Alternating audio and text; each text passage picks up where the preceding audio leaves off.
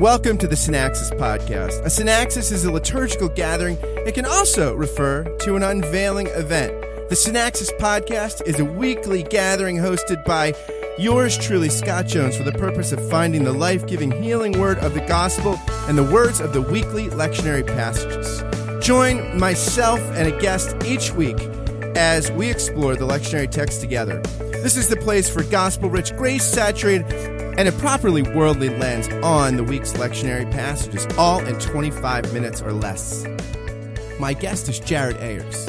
He and his family moved to Philadelphia in 2008 to plant Liberty Church Center City, and since then, they've loved calling Philly home. I give you Jared Ayers.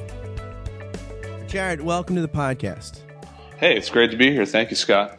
Jared, you are the pastor of Liberty Center City in Philadelphia. Mm-hmm. Yeah, I pastor a church called Liberty Church uh, that has uh, two campuses. One of them is in uh, Center City, Philadelphia, in the Rittenhouse Square neighborhood, and one of them is in the Villanova uh, neighborhood on the main line uh, west of uh, Philly's downtown. And that's like a, about a 30 minute distance or so, 25, 30 minutes. Yeah, it, yeah, it's one of those. Uh, it's one of those funny things that it's like seven miles, uh, or a fifteen minute train ride, or during the week like a fifty minute car ride. So, yeah. So, do you preach at both services? I do, yeah. So uh, we stagger our service times, and I just do the same sermon in both places. So, and you have communion weekly, though, right?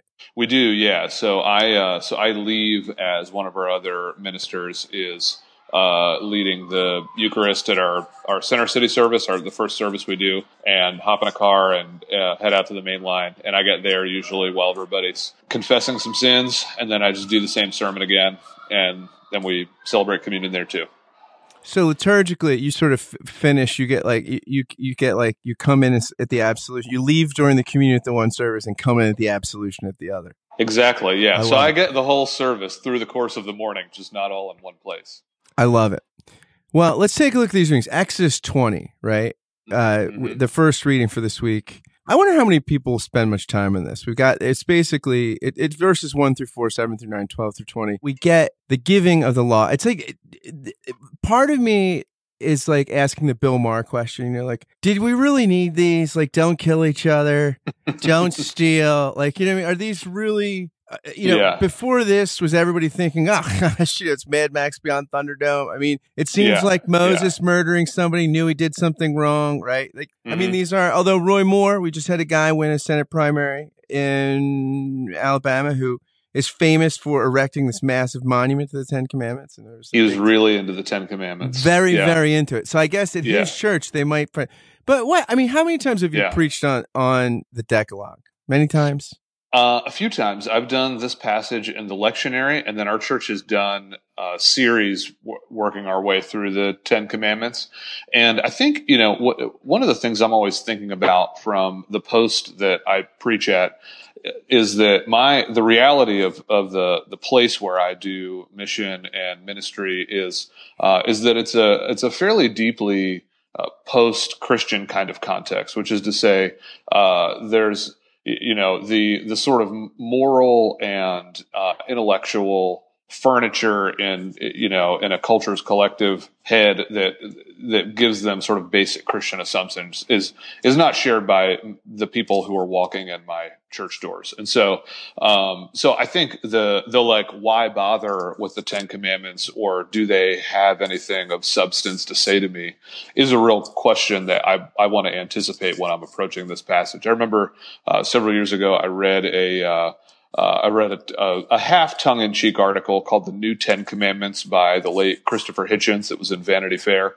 And, um, uh, and so he, uh, so he proposes his own like update of the Ten Commandments. And, uh, and here's some of, uh, here's some of his article. He says, uh, uh, he says, it's difficult to take oneself with sufficient seriousness to begin any sentence with the words, thou shalt not. But who cannot summon the confidence to say, do not condemn people on the basis of their ethnicity or color. Do not ever use people as private property. Do not imagine that you can escape judgment if you rob people with a false prospectus rather than with a knife. Turn off that cell phone. You have no idea how unimportant your call is to us. This is Christopher Hitchens talking, Scott, not me right now. FYI. Uh, and then he says, Be willing to renounce any God or any religion if any holy, holy commandments should contradict any of the above. In short, do not swallow your moral code in tablet form. Uh, I thought that was a great line. Like we, the, the kind of person that I am preaching this passage to does not like swallowing moral codes. Uh, and at the same time, I think it raises the real question. There's, there's obviously in those sentiments deeply felt beliefs about what a flourishing life looks like and what a uh, and, and, what a life that is small or wicked or selfish looks like. And uh, the average person that I'm talking to has those things in them, and and yet has has no uh, has no sort of framework that they're built on at all. Um, and so so that's sort of where I begin the conversation with uh, with between this text and the people that are going to be that are going to be hearing it uh, when when I'm preaching this. So so there's this uh, story. I think it was Gamaliel, one of the rabbis. Some pagan soldiers said to him, "You know, recite the whole Torah standing on one foot, and we'll mm-hmm. convert." And he just yeah. goes on one foot and says, "Love the Lord your God with all your heart, soul, and mind. Love your neighbor yourself." The rest is just commentary. And, mm-hmm. and Jesus seems to echo that. And and mm-hmm. isn't mm-hmm. isn't the it's the 500th anniversary of the Reformation? Isn't the Great Reformation insight that the law is powerless to give what it demands? Like it can yeah. tell you, "Don't do this." And mm-hmm. maybe you'll even not do it because of fear or something. Like you can make a law against stealing, but you can't make a law against the avarice or entitlement yeah. that would let somebody think they can appropriate what is not their own. Yeah. Yeah. So I think, you know, this is where I think, uh, I think like Calvin's conception of the, of the three uses of the law is, is really helpful. And I, I you know, I, I use this in my own preaching and teaching of kind of the ethical portions of scripture and as well as this passage in particular. There's you know there's the role that uh, that the law has as a as a curb in which you know the uh, these words are are basic injunctions about what is uh, what, what is life giving and what is life uh, you know life crushing um, about you know the way that people live together in a community. And these are meant to curb that. Um, there's a um, there's a writer that I like a lot named Thomas Cahill, who uh, he's done several different like history uh, books, and he did he did one on the uh, on ancient Israel, and there's a section where he talks about the Ten Commandments, while he uh, where he highlights the reality that these are uh, the Ten Commandments are they're similar in uh, in structure to to any other kind of ancient suzerain vassal treaty set up between you know a master and and servants and such, uh, except for the fact that they have no justification whatsoever, um, and they're really compact. Like the commands six, seven, and eight are only two words long, uh, and they're like three syllables. Um, the uh, and he he makes the point. Um, he says this. He says they've been received by billions as reasonable, necessary, even unalterable, uh, because they're written on human hearts and always have been. They were there in the inner core of the human person, and the deep silence each of us carries within. They needed only to be spoken aloud. Um, and so I think that there's a there's a way in which they they function as a as a curb for you know what uh, what destroys life, what destroys flourishing. You know, there's also uh, the function they have as a as a mirror. You know, they they show a person their own imperfections, uh, and you know this is this is an unfashionable way to approach the Ten Commandments uh, for a lot of people in the 21st century. Um, and yet, it it also uh, it also is a reality that everybody in their in their more honest moments admits. Um, and uh, you know, Augustine in the fourth century, he talks about you know uh, how the law bids us as we try to fulfill its requirements to get really tired and wearied in doing that, uh, so that we're ready to know our need for grace. And so right, there's right, right. there's the way that the commandments function in that way, and then there's the and then there's the uh, what Calvin calls the third use of the law, in which they're, you know, they're essentially a, a roadmap for what a really human and flourishing life following Jesus looks like. Like I, you know, I always, whenever I'm preaching this passage, uh, point out the context in which they're given. Uh, God uh, rescues helpless people, makes them His family, uh, and then says uh, to people who have already been rescued, "This is now how you live a free life." Uh, God, God is showing people this is what real liberation, real freedom looks like, hammered out in a life together. Yeah, I think the third use of law works if it's descriptive. I think once it's prescriptive, yeah. this is where I think Cal- Luther's a way better psychologist than Calvin. just, just because anytime yeah. you say to somebody, "Don't do it," they want to do it. You know, it's just oh, the yeah. nature of like. Uh,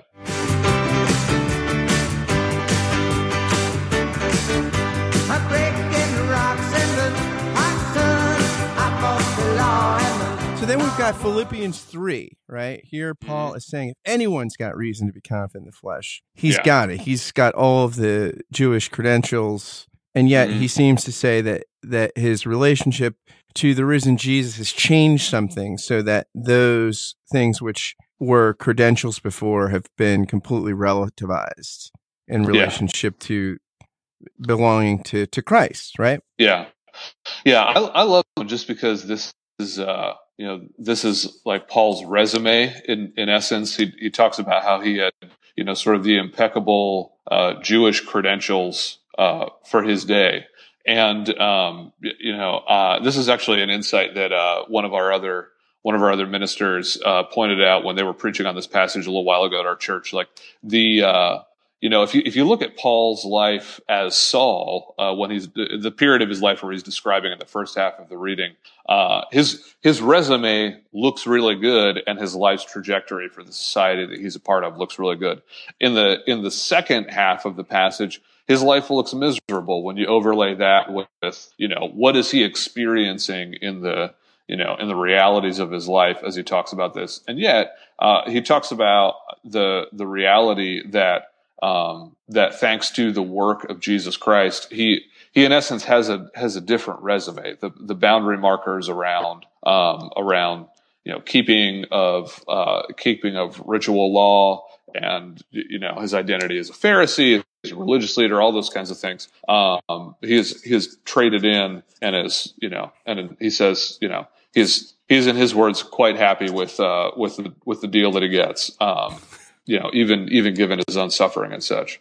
Yeah, I think of this the, this Christian psychologist Frank Lake, who is uh, wrote this like thousand page book called Clinical Theology, which kind of kind of integrates psychiatry and theology. But mm-hmm. in the, mm-hmm. he like knew Newton Lesslie Newbigin in India. It's a really interesting guy. But in, in the intro, he says that like if we look at our humanity as a cupboard, right, that should contain good things in it. And then when we sort of existentially check ourselves out, we open ourselves up, we realize the cupboard is bare, right? But mm-hmm. he says if we mm-hmm. allow the bottom to be knocked out of our humanity, it ruins it as a container, but then mm. makes it a channel for the life and energy of God Himself. And that's what we're meant to be channels, not buckets. Uh, and so it's it's, it's hmm. so it's sort of like that's fascinating. Oh yeah, it's just great. It's I mean, it's just, but that's such a powerful. Hey, that'll that'll preach. I may steal that. Yeah, uh, it's great. It's, yeah. I can send it to you. It's but but it seems like that's exactly what Paul's saying. Like I was looking at my as a bucket list life, like a but but in the sense of containing things, and the bottom got knocked out, mm-hmm. and then it actually got better. Yeah, yeah, uh, yeah. That is uh, that is fascinating.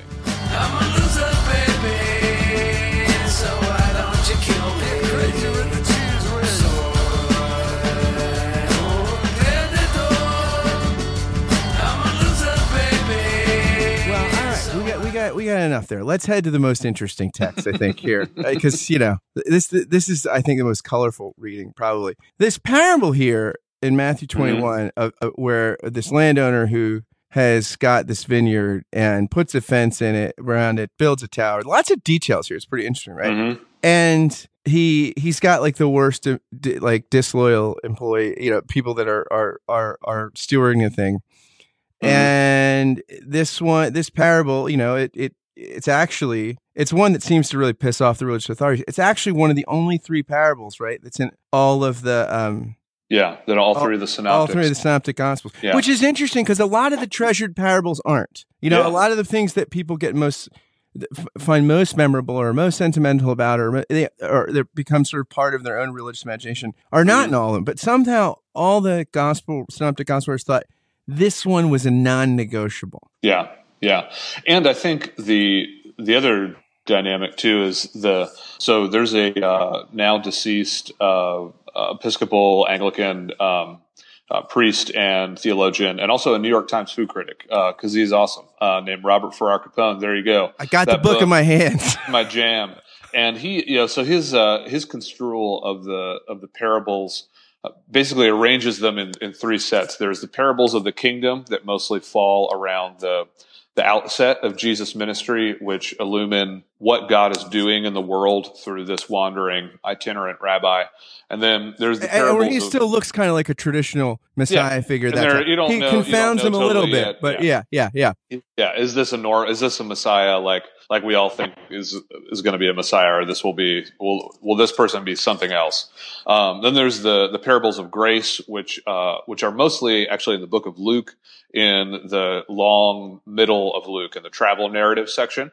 And those those mostly describe uh, jesus r- relations with uh, with all of the wrong people and his explaining to religious authorities why it is that he acts the way he does around, you know, hookers and tax collectors and such. Yeah, yeah. And Capon Uh, thinks this is where this is where death and resurrection start to become a little more prominent in the parables. Yeah. Like they don't. That's not a theme in the parables of the kingdom, really. But Yeah. as he starts to sort of, as it's the messianic secret kind of starts to unravel that that this is going to end Mhm. uh, uh, uh, with a really bad Friday afternoon in Jerusalem. Yeah. The, the the parables seem to allude to that a little more in the in the Yeah. Well, and then the yeah the third the third cluster of parables uh, for Capon is the parables of judgment, and those are the ones that predominantly occur in the during Holy Week and the Yeah. run up to Good Friday, and that's where that's where this parable in Matthew twenty one is. It's one of the it's one of the parables of judgment, and and is said with the and is recorded by Matthew and preserved and and in all the synoptics with the idea that uh, that this is a you know this is a note of foreshadowing for what's going to happen later on in the week. Well, when you first read Capon, were you like, why didn't anybody else t- teach me that? Yeah, I was like, who this?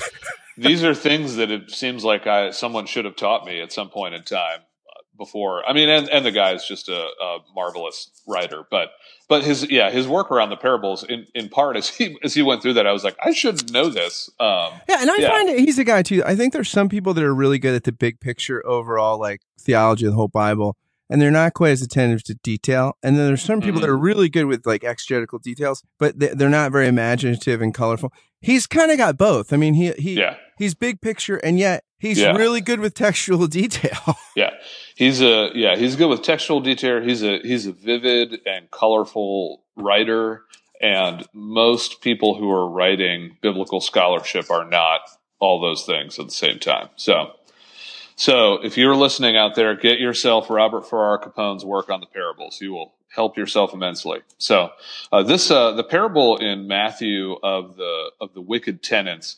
I think this is one of those parables that works on a couple of levels when you when you turn it around and unfold it and and play with it. I think first it's a it's a story about humanity. Uh, there's uh, there's elements in this uh, in the beginning of the parable that allude to creation that uh, that talk about you know that, that talk about the you know the vineyard owner um, creating order out of chaos and a and a you know a, a little world you know to live in um, and then leaving it to tenants that uh, that don't take care of it. So I think on one level this is the this is the human story uh, in you know uh, in micro form. I think on a on a second level down, this is a story about this is Israel's story. This is Jesus telling of of Israel's story of the story of God's people um, failing to listen to the to the word of the vineyard owner uh, and not bearing the fruit of of life with God in the world and of the vineyard owner's son being sent one last time and uh, he he was telling them this story to explain what they're about to do to him later on in the later on in the week. Um, you know, and then I, I also think there's a there's a level beneath that as well too, where uh, where this is a story about a human life too. I think there's this parable can also be read as uh, as the story of what goes on inside a inside a human heart that is uh, uh, that is in rebellion against God. That there's this there's this uh, deep instinct to want to be the owner of your own life instead of a tenant of it, responsible to responsible to Almighty God. And so, so I think I think this is one of those parables that that works on multiple levels all at the same time. Yeah, Karl Barth says that the gospel reading, the gospel stories you could just read as, especially the synoptics. He says the judge judged in our place, and that the, uh, the human Mhm. story starts going awry when our first parents decide, "I'm going to judge what's good and evil. I'm going to judge which," and Yeah. and then the one person on the hu- plane of human history comes who actually ha- makes uh, acts cavalier about making judgments and makes the right judgments. Right, like he, you know, he actually Yeah. is the one who really can judge. Uh, Yeah. uh, he's he's he's not just a um, he's not one of the tenants. He's actually the owner, and yet he's Mhm. judged in our place. So you have these like false judges who Yeah. foreshadowing they're gonna they're gonna stand in judgment of the true judge. hmm You know, the other thing I think uh, that I, that I find Barth really helpful with in, especially in some of this material, particularly in the in Matthew and in John, you know, there are these moments when we we read this story now on this side of the Holocaust, and there's this uh, there's this dynamic of the way that the way that it talks about the Jews and uh, and I think um, you know Barth in and I I can't remember the you're you're uh, more well read on Barth than I am, so I can't remember the reference off the top of my head, but um, you know there's a place where he where he deals with this and he says you know that um, that is saying that like the Jews rejected Jesus, the Jews had Jesus crucified and such. Um, it's it's a statement that is factually true, but not spiritually illuminating. right. Uh, like it's like he he makes the analogy of like it's like saying that Socrates was killed by the by the Greeks. Um, the, Barth makes the case that the real force of what's being depicted in these kinds of moments is that Jesus is Jesus is ultimately rejected and killed by by religious people. Yes, Um, absolutely. And I think yeah. that that brings the point much closer to home for you know for somebody who is a good Bible believing Christian who still in their heart of hearts um, acts like the owner of their own life instead Yeah. of a tenant of it. You know that that that turns the parable around and aims it at a person in a way that just uh, just saying, well, it wasn't it terrible that that the Jews did that um, d- doesn't. So so I find him helpful in that way too, particularly in these kinds of in these kinds of moments in the Gospels. Let's just close with a little word from Brother Capon of blessed memory. There we go. He stands in judgment against everyone who will not accept his acceptance of the world by faith alone. But he brings down his gavel only on the folly that will not see that he judges nothing else, not goodness, not badness, not anything. And that is such a strange kind of againstness, such a blessed resistance of the world's insistence on judgment by works, that you think it would make us all laugh out loud. But the self justifying world can see it and him only as a threat. Hmm. And I think that's true. I mean, until we give up on our own self justification projects, the we try we usually try to turn the the message of Jesus into some sort of you know pull yourself up by your bootstraps or something. Yeah, yeah, yeah. You can't do better. You can't do better than Father Capon. Jared, thanks. This is this is great. Thanks for doing this, and I'll have you back. Absolutely. Yeah. Thanks for having me on. Thanks for listening to the Synaxis podcast. If you like what you heard, please go to iTunes, give it a rating, write a review, and subscribe, or pass it along to a friend via email, or say something about it on social media. All of those things help so much as we're just getting off the ground. Thanks to Jared for coming on the podcast, and thanks to you again for listening. Until next time, friends, fare thee well.